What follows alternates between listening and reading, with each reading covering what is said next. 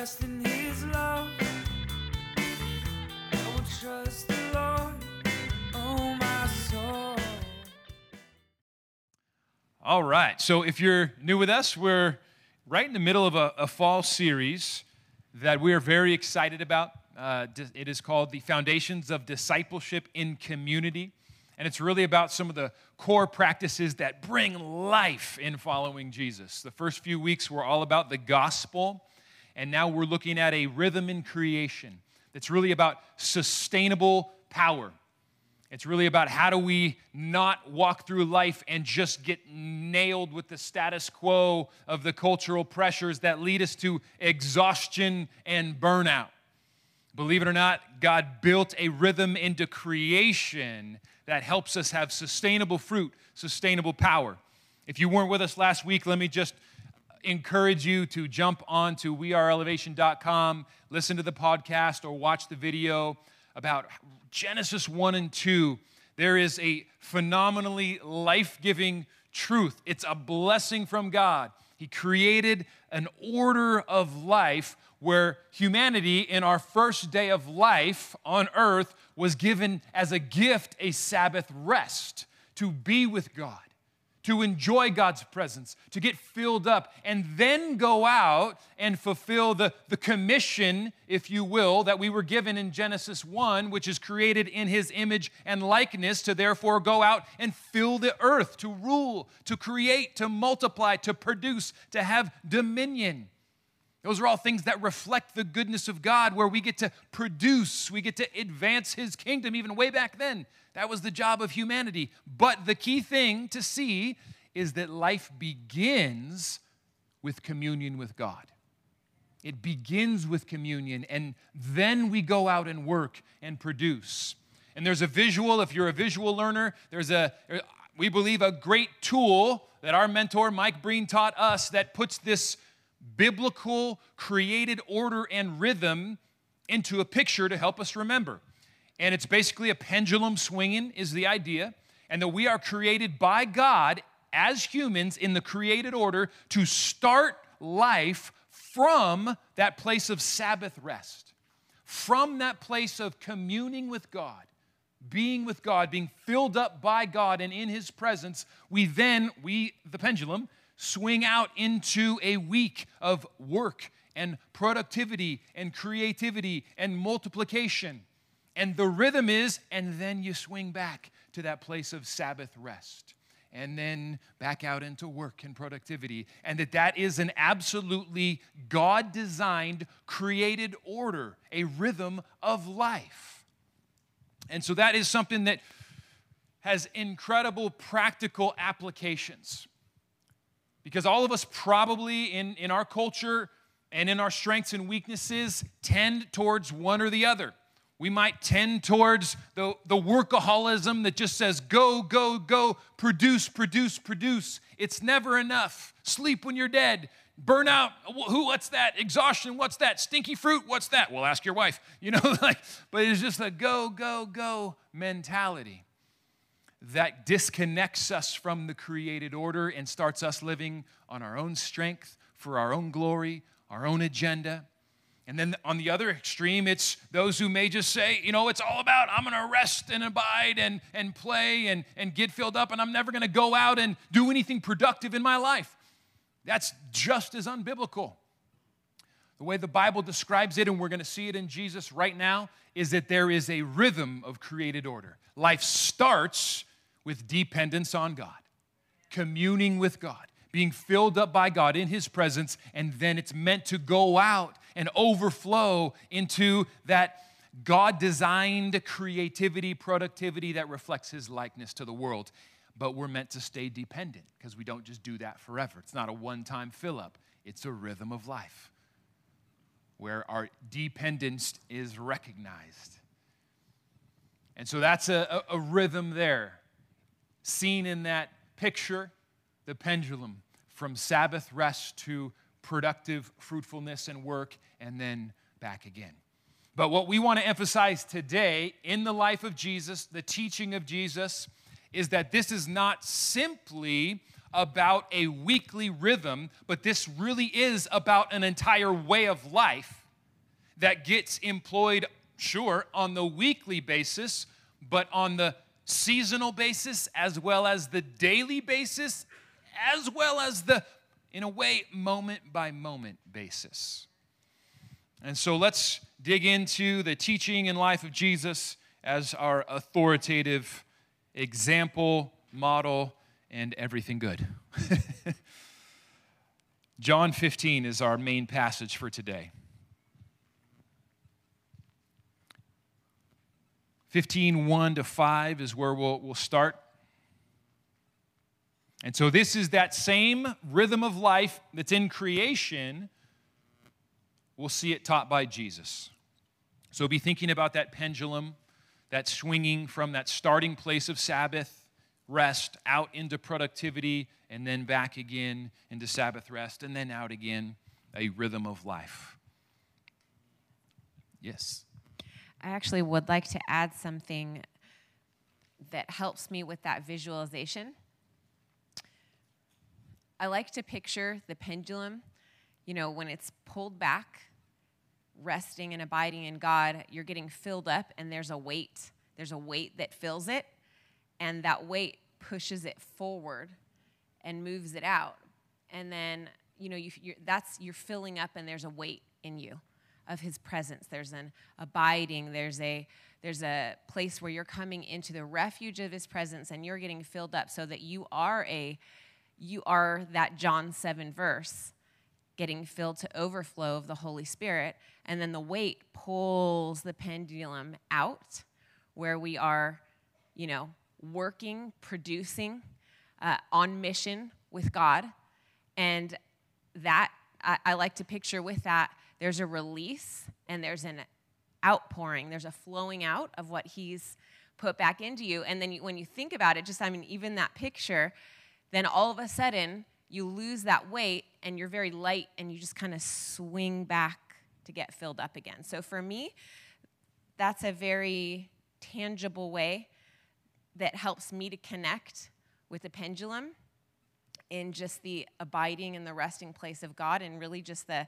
healthy rhythms of life of being filled and pouring out and being filled and pouring out and being filled and pouring out that we're not he doesn't want us and we're not meant to be living a life where we're just drained where we're pouring out when we're empty.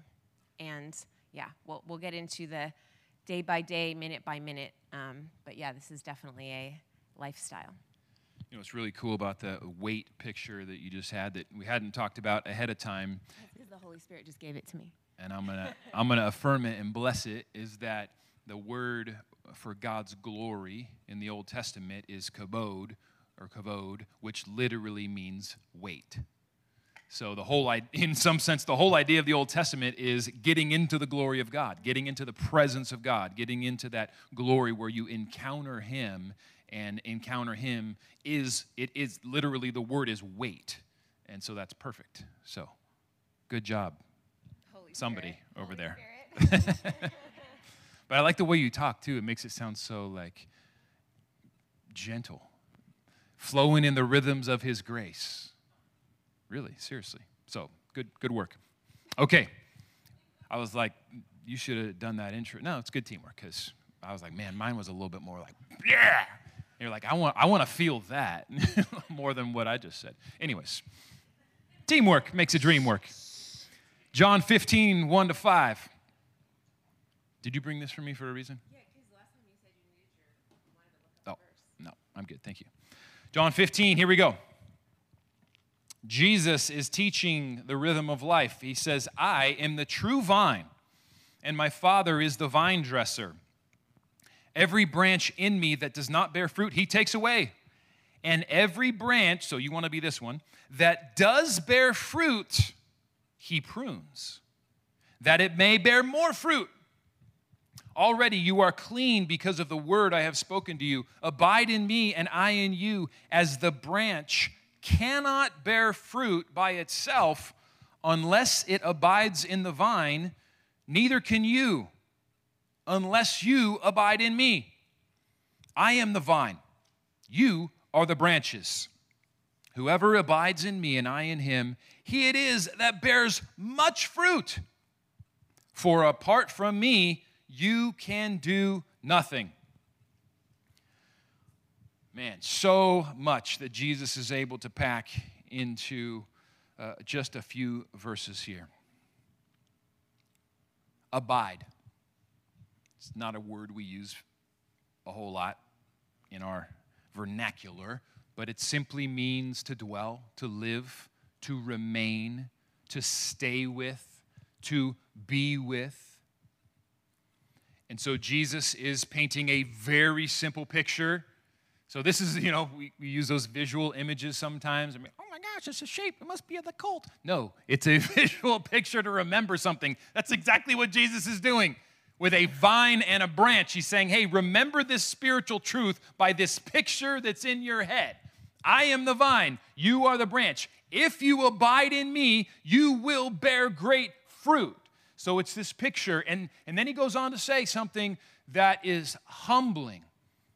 Apart from me, you can do nothing. That's something to wrestle with right there. Like, stare at those words and check your heart. Do you actually believe that? Do you live that? Jesus says it twice. As the branch cannot bear fruit by itself unless it abides in the vine, neither can you. Jesus just said, You can't bear fruit by yourself unless you abide in the vine. I am the vine, he says. I'm the source of life. You are the branches. You are the recipient of that life, and then fruit comes through you. You're not the source of it. Whoever abides in me and I in him, he is the one that bears much fruit, for apart from me, you can do nothing. So, in a sense, that the starting place is there's a humility there. It's interesting. We're talking about the fear of the Lord is the beginning of wisdom, the reverence for God. That's a, that's a heart bowed down in humility, saying the starting place of life is a reverence of God. That's a very similar idea here to just wrestle through. I mean, put that words of those words of Jesus into your life. Do I really believe that? As I go out throughout my day and I do this and I do this and I do this and I do this, am I deeply aware, like a branch connected to the vine, that apart from Him, I can do nothing. That's, that's no joke right there. I mean, that is if we are honest about ourselves, if we're allowing this to be a, a kairos moment where we make sober observations about our own life, it's actually really hard to do that. It's very easy to just, if you got a certain level of intellect or strength or opportunity or inheritance or whatever, education, whatever it might be, it's very easy to just go out and do. Oh, I'm good at that. I'm going to do that. I'm going to do that. I'm going to do that. Oh, I've had success with that. I'm going to do that more. And what does all that mean under that rubric of Jesus saying, careful, if it's not coming from an abiding in me, it's nothing. You're going to do nothing of lasting kingdom fruit. So it starts with like a humbling, sober, very much like the created order. We're made for that Sabbath starting point. Even though God gave us so much divine purpose in be created, being created in His image and likeness to go out and be like Him in the world, be fruitful, multiply, produce, create, rule there's that's the, the, the god-given purpose that we all have but there's the humble starting place. But he says it starts with that sabbath rest. And you need to come back to it regularly. The fear of the lord is the beginning. The reverence of god is the beginning. And when we're willing to humble ourselves before God and say, I need you, I am dependent upon you, okay, I give up, I mean, that's kind of the gospel, anyways, right? This is, this is all, Jesus is always preaching the gospel. Isn't this the gospel? When we are sick and tired of doing it on our own strength and for our own glory and for our own purposes and our own timing and our own agenda, and we've come to the end of that, and we say, wait a second, I need a Savior. Jesus is like, Yeah, the kingdom of God is at hand. So repent and believe. And that repentance right here is that we are dependent on Him. That's the, the renewal of our mind, is that we are the vine, excuse me, He is the vine, we are the branches. And we're made, we're created to just live in Him, abide, be with Him. Communion with God, it's the same message as creation and Sabbath. Communion with God, being with Him, dwelling in His presence is the starting place of life. It's the, the branch in the vine, it's, it's that dependent of a relationship. We, we never become our own vine, we're always the branch. So it's this picture that Jesus wants us to see of truly utter dependence.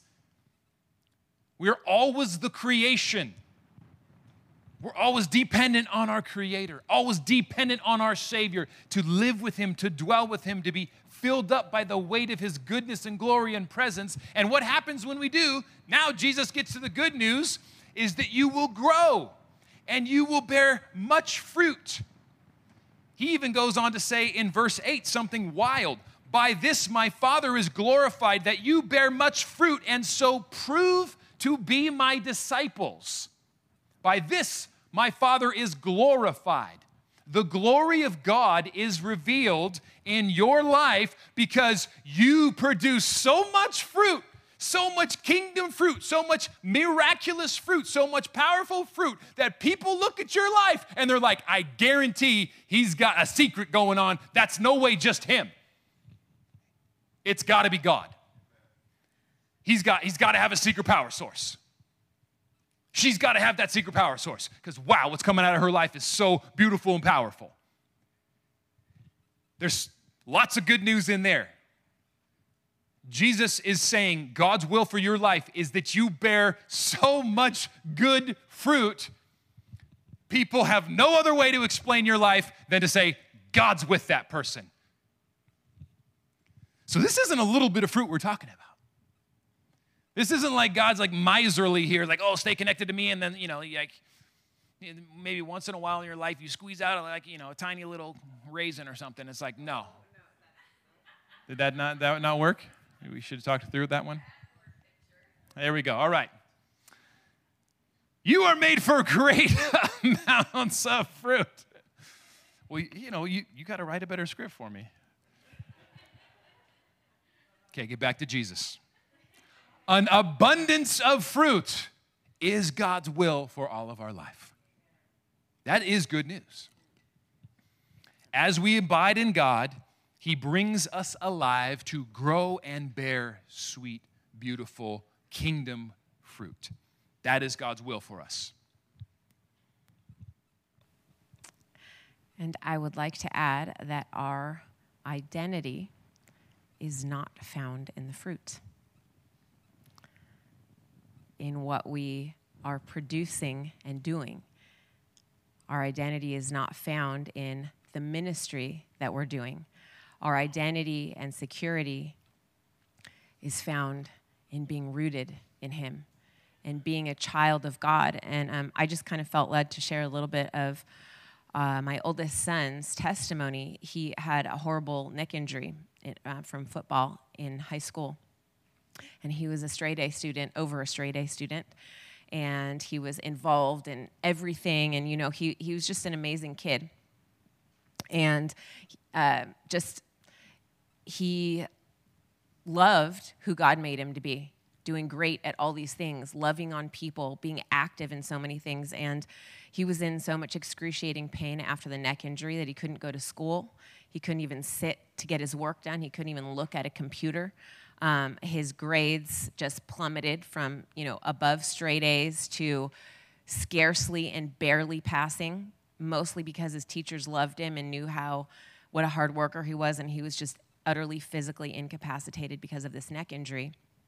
And there was this season where he realized, and I think all of us would realize this if our fruit is taken away, that there's a degree that we find our value and identity in that and completeness in that. And there's healthy things about that because you know the things that we produce and the, the thing the way that God has anointed us to bless the world is truly a part of who we are. It's meant to pour out of who he created us to be.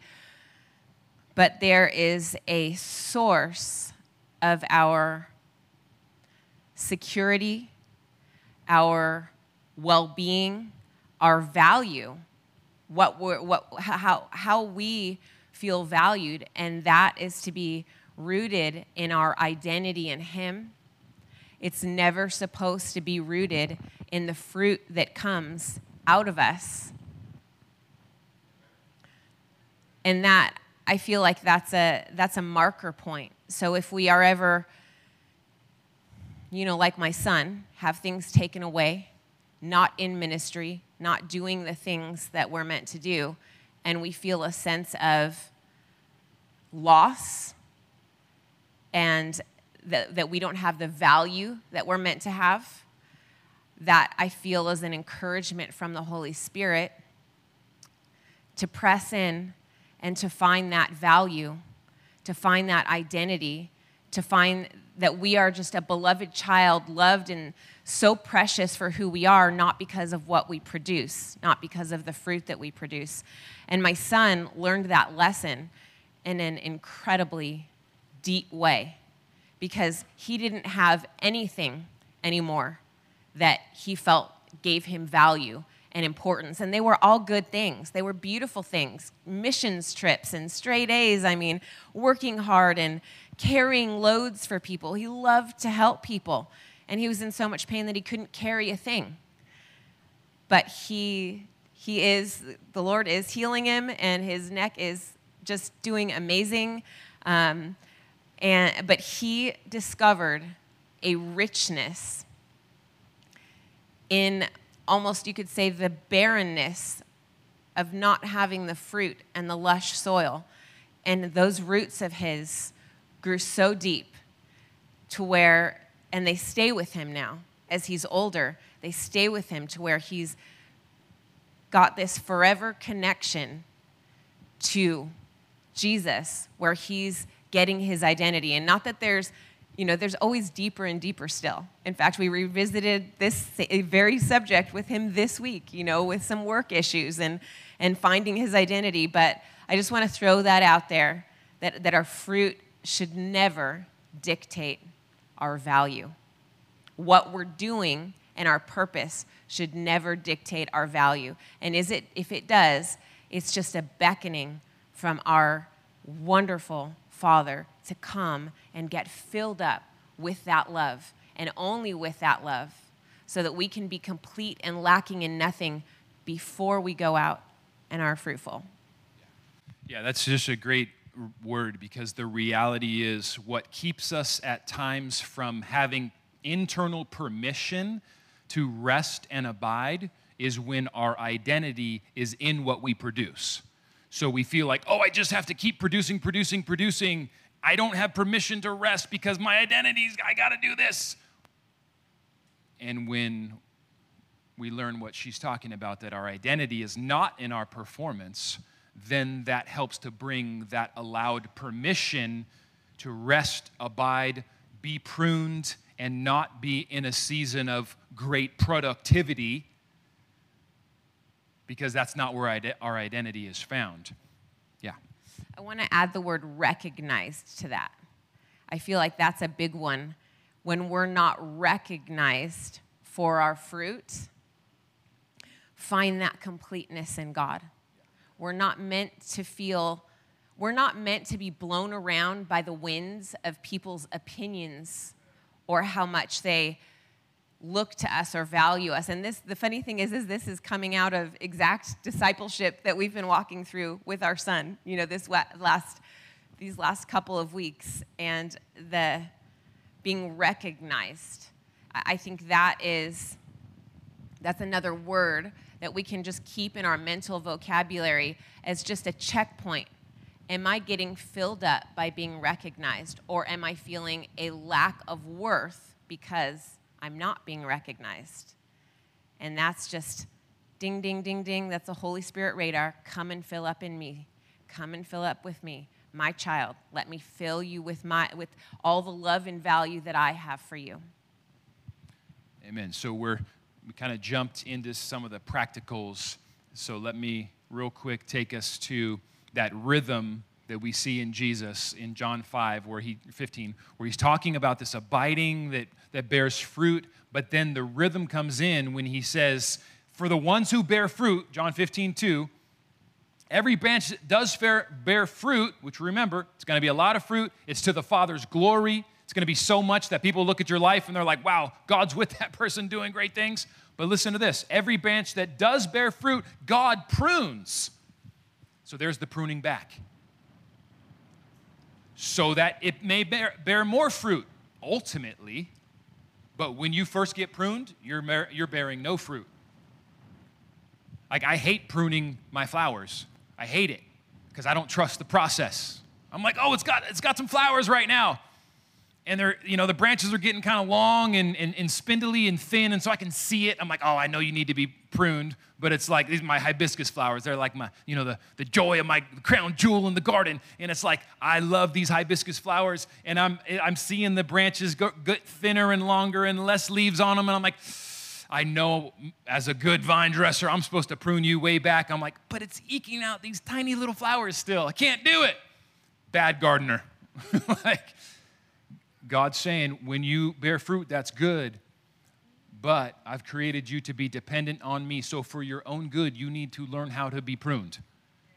And what, what's he talking about? The picture is the pruning is abiding. So it's, it's what we're talking about here. Don't just think you need to go out and bear fruit for the rest of your life. No, there's rhythms. You bear fruit, you come back and, and you get you prune back so that you can abide, so that you can get back to that source of life and nutrients and grow strong again, get filled up, and go bear more fruit, Jesus says. But that's where we got to watch out for that tendency to just keep bearing more fruit. No, Jesus says the best thing is to allow yourself to be pruned. And, and here's something to contemplate. I think you can self prune, or God could be like, fine. I, got to prune you back a little bit here. And you can he loudly show you by, hey, look at the fruit is not good in your life. You really need to prune back. So I think there's a preemptive way where we can start stewarding well our own lives by building in the rhythms that He's called us to of the daily, weekly, seasonal Sabbath times to where we're living in that abiding, resting, bearing fruit, prune back before it just has to crash down and a big pruning takes place where you just have to stop all activities and ministries and productivity because you need some major, you know, deep healing, abiding renewal. So it's much better to live in a rhythm. So, what I just described is that picture up there abide, rest. It's the same exact picture of the created order of Sabbath.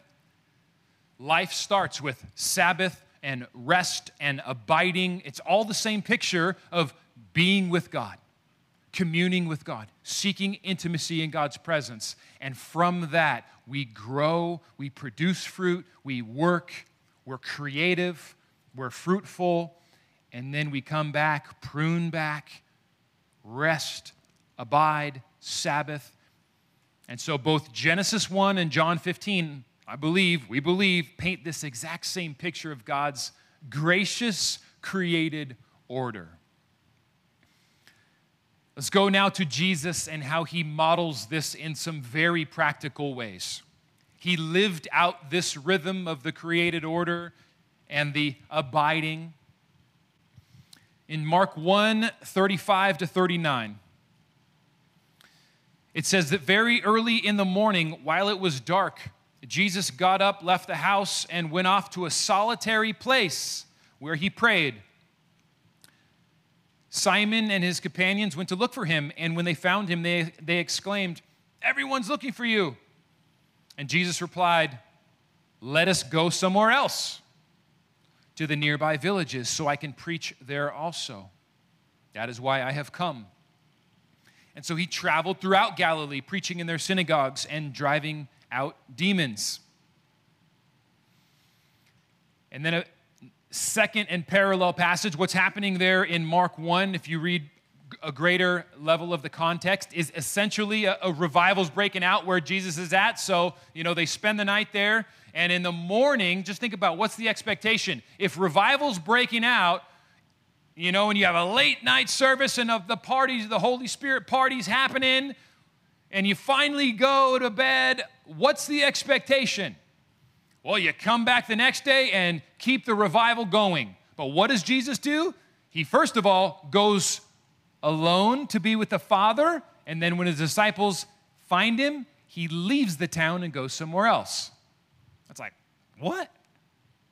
Both of those things are a little weird. Why aren't you seizing the moment, Jesus? There's some good ministry for you to do right here.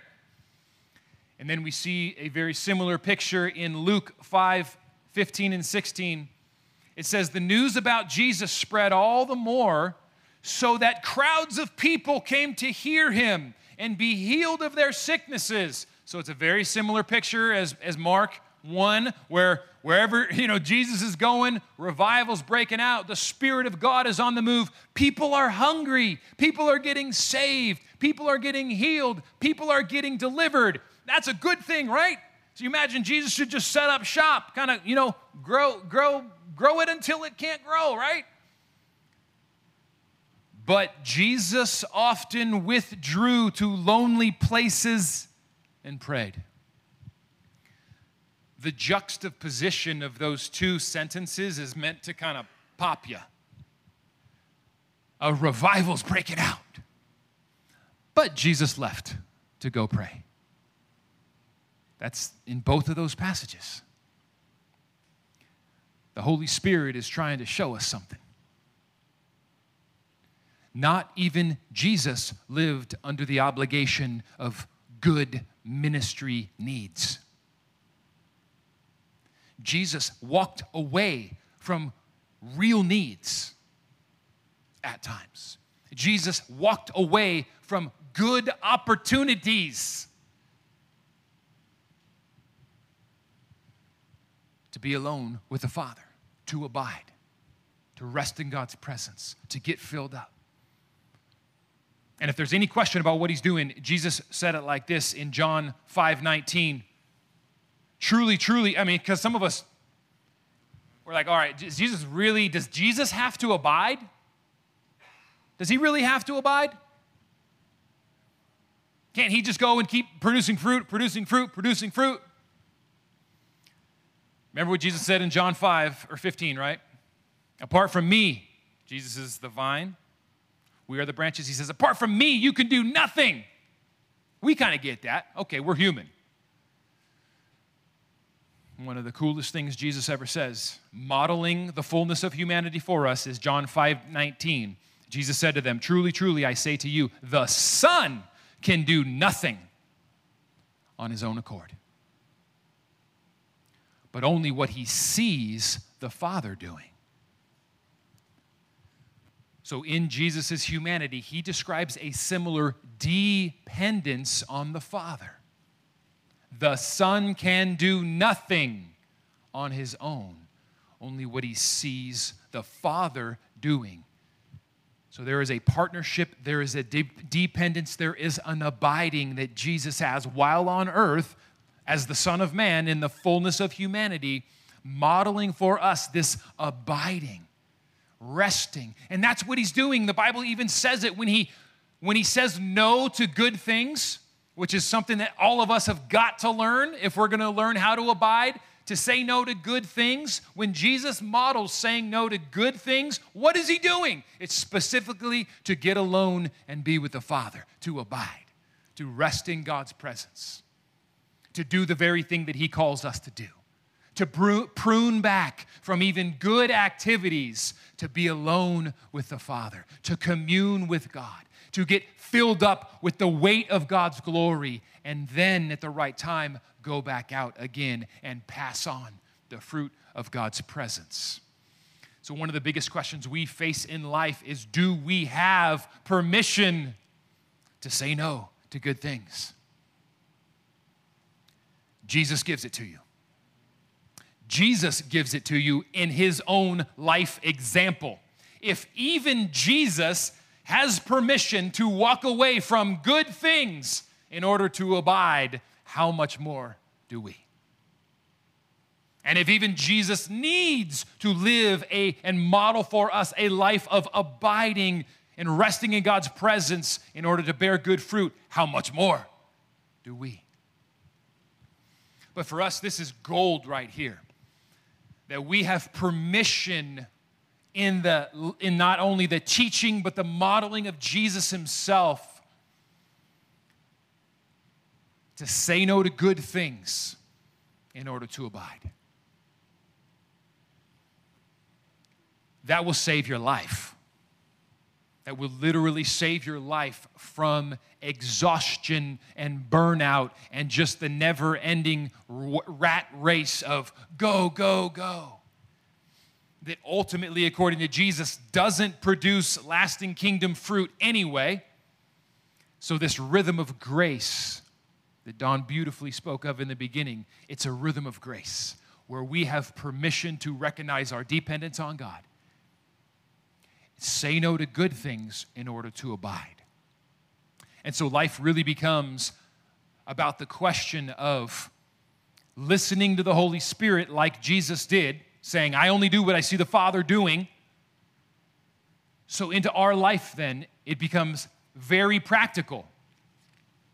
How are we living out this semicircle rhythm of both abiding and producing fruit? And once we have permission that frees us up, but then it becomes really practical about what does abiding look like for you? And then it gets really fun because you are a unique creation of God. Just like we watch all the time having three boys, it's shocking how unique they are. Growing up in the same household with the same parents and the same values, seeing their little personalities and passion be so incredibly different is a, is a great, you know, humbling experience as parents, but it's a joyful thing to watch of how beautiful and creative God is. Well, multiply that by 7 billion. Every person on the planet has a unique set of personality, gifts, wiring, passion, calling. And so, the way that you are going to abide and be refreshed in God's presence is a little bit different from everyone around you. And so, part of the fun adventure as God's child, as God's beloved child who calls you to live in this rhythm of grace, of abiding and resting, is get to know how God made you. You matter to God.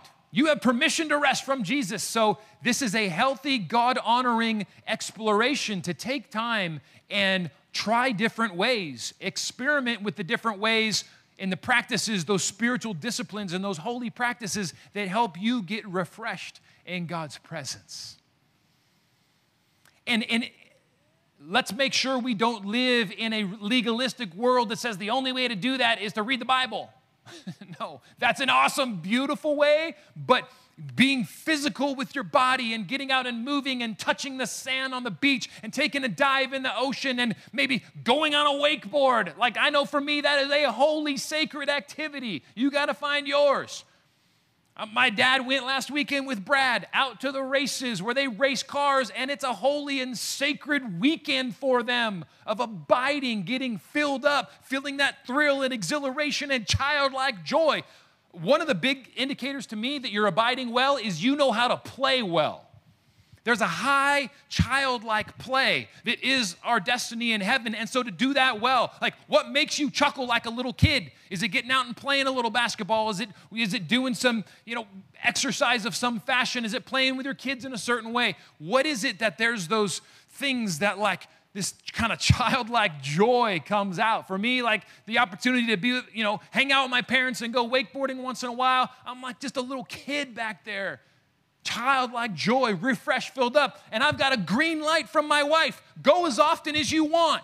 Why? Because she knows I come back filled up with good stuff.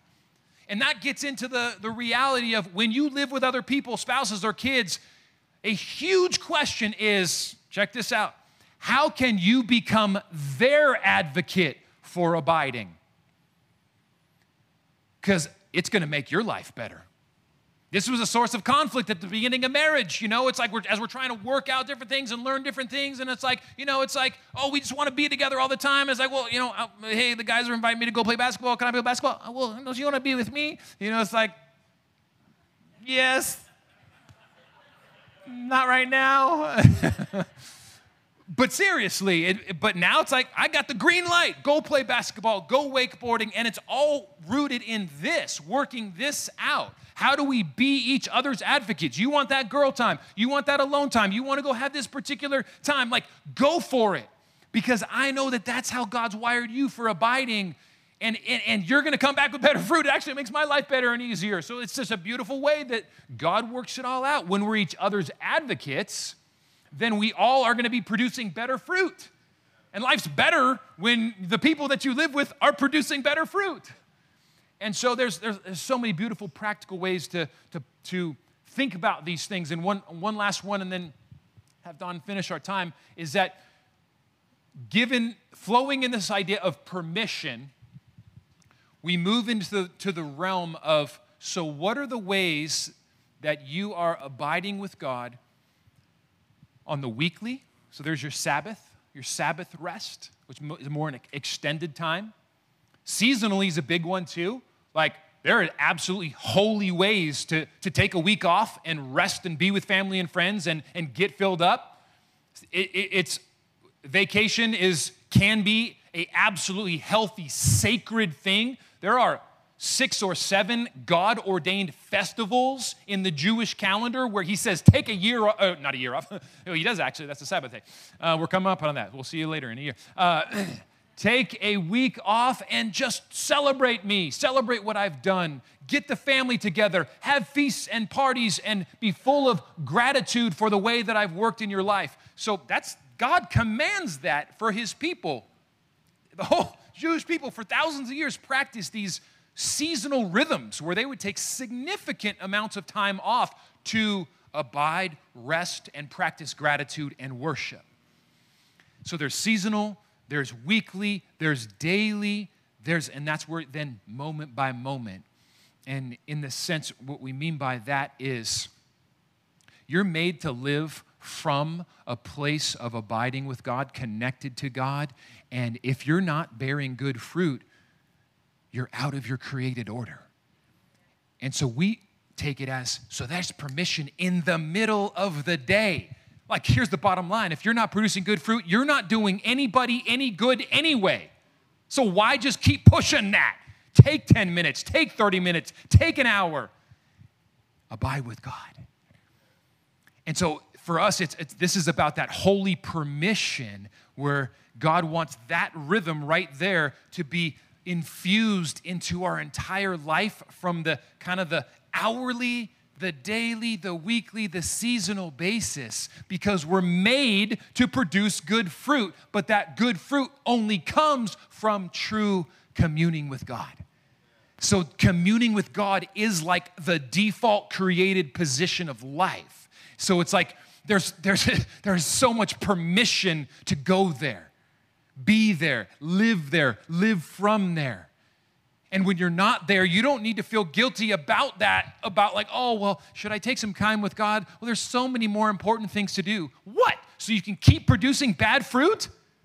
No. Your, your permission is live into your created order, which is commune with God. Let that be your starting place, your living place, where everything is coming from on the daily, the weekly, the seasonally. And then your life is going to be so much more productive and fruitful to the point where people look at you and are like, wow, I think that guy, that guy, that, guy, that girl's life, that, they got God. Because there's some beautiful fruit coming. These are the rhythms of grace that we never get over. That's why we call this a foundational tool. No one in this room is ever going to graduate beyond this tool. Because then you're living outside of your created order. no one in this room is going to graduate to not needing to abide. Didn't Jesus make that clear? Apart from me, you can do nothing. So that's why this is foundational. This is a rhythm of life, of created order that we will live forever. And there's great permission, grace, and freedom in it. take us home. Hmm. So it's all about the daily moment by moment ebb and flow of the Holy Spirit. You know that verse, can you go back to the, the other page? So Jesus said to them, Truly, truly, I say to you, the Son can do nothing of his own accord, but only what he sees the Father doing. For whatever the Father does, the Son does likewise. And then Jesus in John 20, 21 said, As the Father sent me, so I send you. And then we have John 15, where he commands us to abide in him because, quite literally, apart from him, we can do nothing. And I'm going to tie in one of my favorite verses in Matthew 7. Sorry, he's laughing at me. Yeah. Not everyone who says to me, Lord, Lord, will enter the kingdom of heaven, but the one who does the will of my Father, who is in heaven. On that day, many will say to me, Lord, Lord, did we not prophesy in your name, and cast out demons in your name, and do many mighty works in your name? And then I will declare to them, I never knew you. So, doing the will of my Father is not doing all the signs and wonders and pouring out and doing all of the works if it's not rooted and abiding in Him, connected to Him, moment by moment, to where He is the one that we are filling up in, like that pendulum, filling up and pouring out, filling up and pouring out. And we have permission to rest because He's pretty clear. One, we don't want to be the people in Matthew 7, but we just, for our own well being, we don't want to be disconnected from Him. We don't want to be drained and lifeless. And as much as we have been living this out for many, many years, the Holy Spirit takes me deeper and deeper still in each of these things. And I've found myself this last week, the Holy Spirit just really beckoning me to check in with Him about where is my gas tank? Where is that level of my tank? You know, I'd get in the car and it's like, oh, I need to call my mom and check up on her you know help her help her with different things. I need to call you know my sister and check up on her or you know call friends and friends that i feel that god has really you know connected me to and called me to keep a relationship where we we share how we're doing and we and we pray for one another and we support one another. But i'm always checking in because there are always good things to do but what is the holy spirit doing and where is my tank? And I so frequently, where it would just kind of be an automatic thing, okay, you know, I have some time, I need to call my mom and just make sure she's okay. That's a good thing to take care of your mom. But I feel like the Holy Spirit has been really honing in with me to take me to a deeper level of being connected to His Spirit. And the reality is that what He's saying to us is trust me I'm the source. Anytime we pull away from works that we really need to get done, whether it's the example I gave last week of this, you know, false charge on this credit card that I needed to take care of, and I needed to take care of it right away, and the Holy, I felt the Holy Spirit just saying, I don't want you doing that today. I want you to abide and rest and be with your son, and I want you to enjoy this day, and I want you to trust me that in the proper time we're gonna i'm gonna take care of it and you'll hold my hand and we'll go on an adventure together when you make that phone call and i'll lead you. But it's about trusting him that he is the source. Everything in life comes down to that and that is also worship. That's how we're meant to live. Whether it's tithing whether it's taking a sabbath it's giving up things or pulling away from things that we think we need or need to do and it's trusting Him, and it's also honoring Him that He is the source, that He is the one, and that, that He is the source of power moment by moment. And God gave me this funny picture. Yesterday, I was driving and I talked to my mom, you know, the day before yesterday, and just checking up on her, helping her with some treatments. Um, she She's been diagnosed with leukemia, and we are just refusing that label, declaring daily in Jesus' name she is healed, she is whole. There is not a trace of cancer in her body. But needless to say, I call her regularly to fight that battle and also to practically help her to walk out, you know, things to help her body to do, you know, practically just the food and things like that in the in the natural realm, which you know our bodies are our temples, and we God wants us to do our best to take care of them, as well as to partner with Him to just stand in agreement for our healing and for the finished work of the cross. But um, so yesterday, I, you know, in my head, it's like, oh, I need to call my mom. I need to take care of her. And there's just this, I care so much about her, and there's a weight there, and I just want to make sure she's okay. And I felt like the Holy Spirit just checked my heart, and He said, You need to fill up now on me. I don't want you doing that right now, and I want you to trust me that I'm going to take care of her. And then he, I felt like he showed me this picture that if I were to, you know, go and talk to her, have you done this? Have you done this? You know, the reminders, have you done this? It would be, it was like me going into, I saw a picture of almost like a cluttered room and I was just kind of kicking stuff around. It was powerless. If I'm not operating in the spirit, if I'm not, if I'm not abiding in him, if I'm not being filled by his spirit, then what am I pouring out?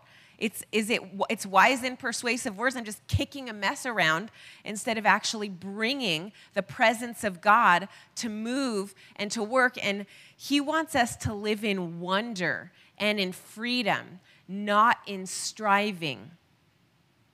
Wonder and freedom, not striving. So I just want to throw that out there as just a personal example from my life that this is so important that we learn to be filled, like John 7 talks about, with the Holy Spirit on a moment by moment basis. It's not just day by day, and it's also not just your set time where you get in the Word. That's incredibly important to get in the Word. Uh, every time I get really busy and just forget to sit down, there's always a lack of nourishment. There's always a lack of power that the Word of God is the sword of the Spirit. There's also a lessening of, there, there's, a, there's a heightening of the movement of the Holy Spirit when I am plugged into the Word of God because the Word of God is the sword of the Holy Spirit. And, um, but it's so important we have those set times, but our life is to be operating in an ebb and flow of His Spirit. Yes, we've got to go do these tasks, we've got to go do this work, but when we have our downtime, where are we going? And that's, I, I will also uh, throw out there the most toxic thing to do in our downtime all the time is screens. We're not connected to Him. We're constantly snacking, getting dopamine rushes, even from text. You get a dopamine rush. You can Google it. Ty, you know, uh, multi-million dollar tycoons that own own technology businesses, they don't let their kids touch screens.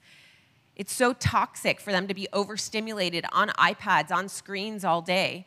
And then it makes them have a, a glazedness and a, the brain, and, and adults too. It's not just kids, it's all, all brains. There's a, a shrinking, actually, of the brain. And, and, and a, it takes away our divine ability to connect to God in the presence because we're always seeking a drug like stimulation. Screens actually give stimulation, they give a dopamine hit like cocaine. Go read about it. It's completely legitimate. And just look at the kids nowadays. How long, how much time passes before they have to pick up a screen? It's toxic and it's holding them in captivity. And it's actually preventing us from living in that place of abiding in the presence of God. It is like a drug. It is every bit as potent as alcohol in the way that the Bible talks about alcohol. And it's something that we truly need to monitor so that we can live in a place of thriving and well being the way that God intended. And lastly, I want to add that while it is so important to have our set times where we're reading and we're praying, make sure that we have those rhythms that fill us. We're getting filled with nutrients in, ways that that we connect with. My mom doesn't read well. The way her brain works, it's hard for her. She loves listening to the Bible. It, it just infiltrates her whole system when she does that. So find how you connect Get in the Word, find how you connect, and don't feel condemnation if listening to the audio Bible is something that you connect with more and that fills you up more. Don't allow, you know, ideas of what you should be doing. Just get the Word of God in. Get the Word of God in you. And then, more than that, I would uh, want to encourage everybody to make some bullet points, just asking the Holy Spirit, how do I fill up? What's a refuge for me? What brings life to me? And making time for those things. I just did a deep clean of our room. And I, you know, even the tops of the door, the tops of the doors and the tops of frames get so dirty. I mean, in the blinds, it's like when, once you start cleaning, you realize how filthy everything is that you never noticed. You know, the, base, the, the baseboards, all the dust that they can collect, you know. And um, I made the, I made the room this gorgeous sanctuary. And I realized that for me, movement, you know, I love wakeboarding, I love sports. There's an exhilaration that fills us. And for me, movement and dance and things are just, they bring so much life to me. So it's not just isolated the ways that the church has always told you you're supposed to fill up, but there's ways that God has created each person individually where we're it's it's how we're wired. It's how we're made by god and we find life there. My oldest son he loves fishing.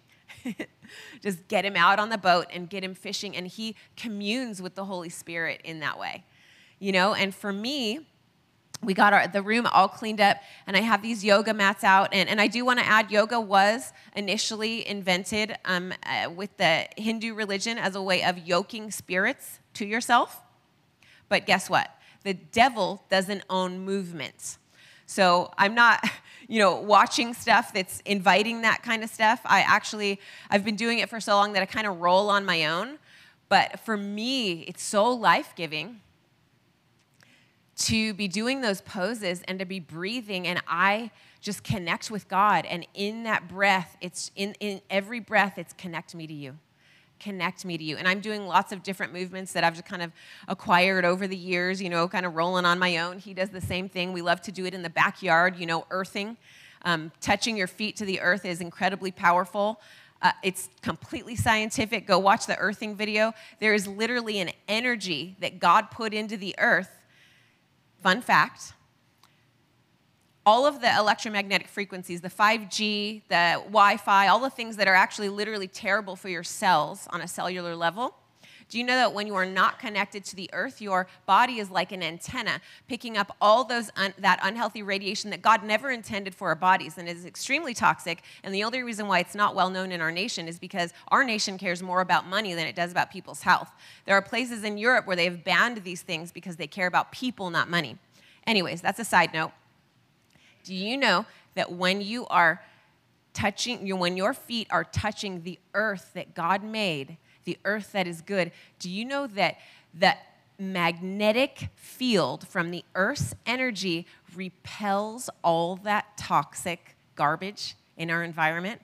Not only that, but the Earth's energy and the frequencies that are emitted, which can be measured scientifically. This isn't some crazy voodoo thing. This is science and it is God, and it is amazing how He made the earth and our bodies and how these things are so good. There, is, there are crazy amounts of anti inflammatory energy, literally, it, energy from the earth that do so many amazing things to your body. So that's a side note. My, my point that's been a part of my discovery in doing things that fill me up. When I go out there and I do, you know, a mix of Pilates and yoga, lots of different things, and just dancing in my backyard and get sunshine, sunshine on your skin.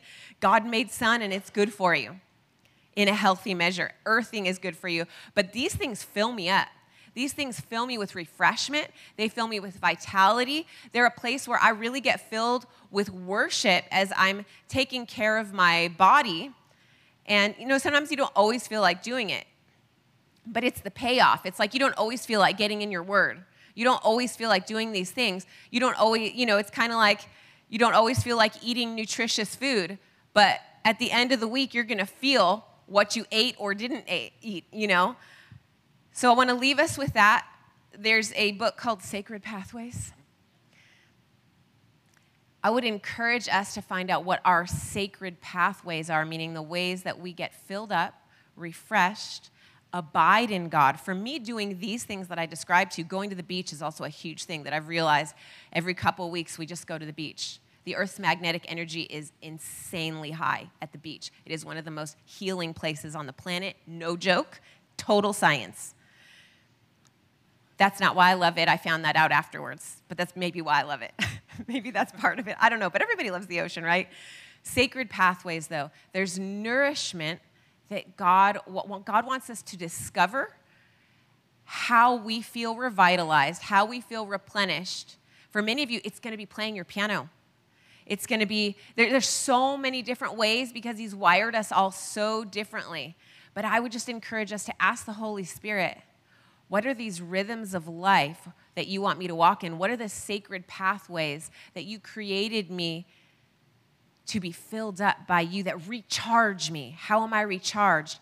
And make time for those things on a regular basis to fill up. Amen. Let's pray. And just as you were saying all those things, it just reminds me back to John 15, where Jesus says, God's will is that we bear great fruit. And so this is a very practical living out, putting into practice what does it look like to abide in the many different ways that we can in spaces and times of life. And it's all ultimately good fruit that God wants, and it's for His glory. Oh, I need to add one thing. I realized I didn't explain the cleaning part. I kind of went on a sidetrack because I was doing yoga in my room.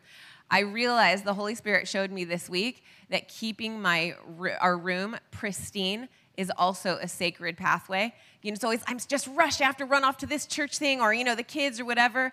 And I realized that when I'm still and I'm breathing and I'm connecting with Him, that having that beautiful environment actually brings a lot of life to me. And there are different seasons of life. We've been in seasons where, because of health and because of children and because of just the workload that we're carrying, that's not an option, you know, to keep things immaculate like that. And so there are different seasons, but it's almost like an ebb and, the, ebb and flow of the spirit where I felt like this week he was saying, I want you to keep it this beautiful. So it, so it looks like so it, so it's life-giving to you. And i noticed that when i sat there just connecting with god just breathing just connecting with his presence. You know when i do the breath that they talk about you know in yoga i'm connecting to his presence. I'm connecting to him. And that's where we should be connecting. It's never supposed to be to emptiness. Emptiness doesn't fill us with anything good. He does. So amen lots of practicals. So 20 years in the making. We could keep going, but we'll stop for today. Let's pray. Heavenly Father. Sing a new song. I will sing a new song. I will dance a new dance like day.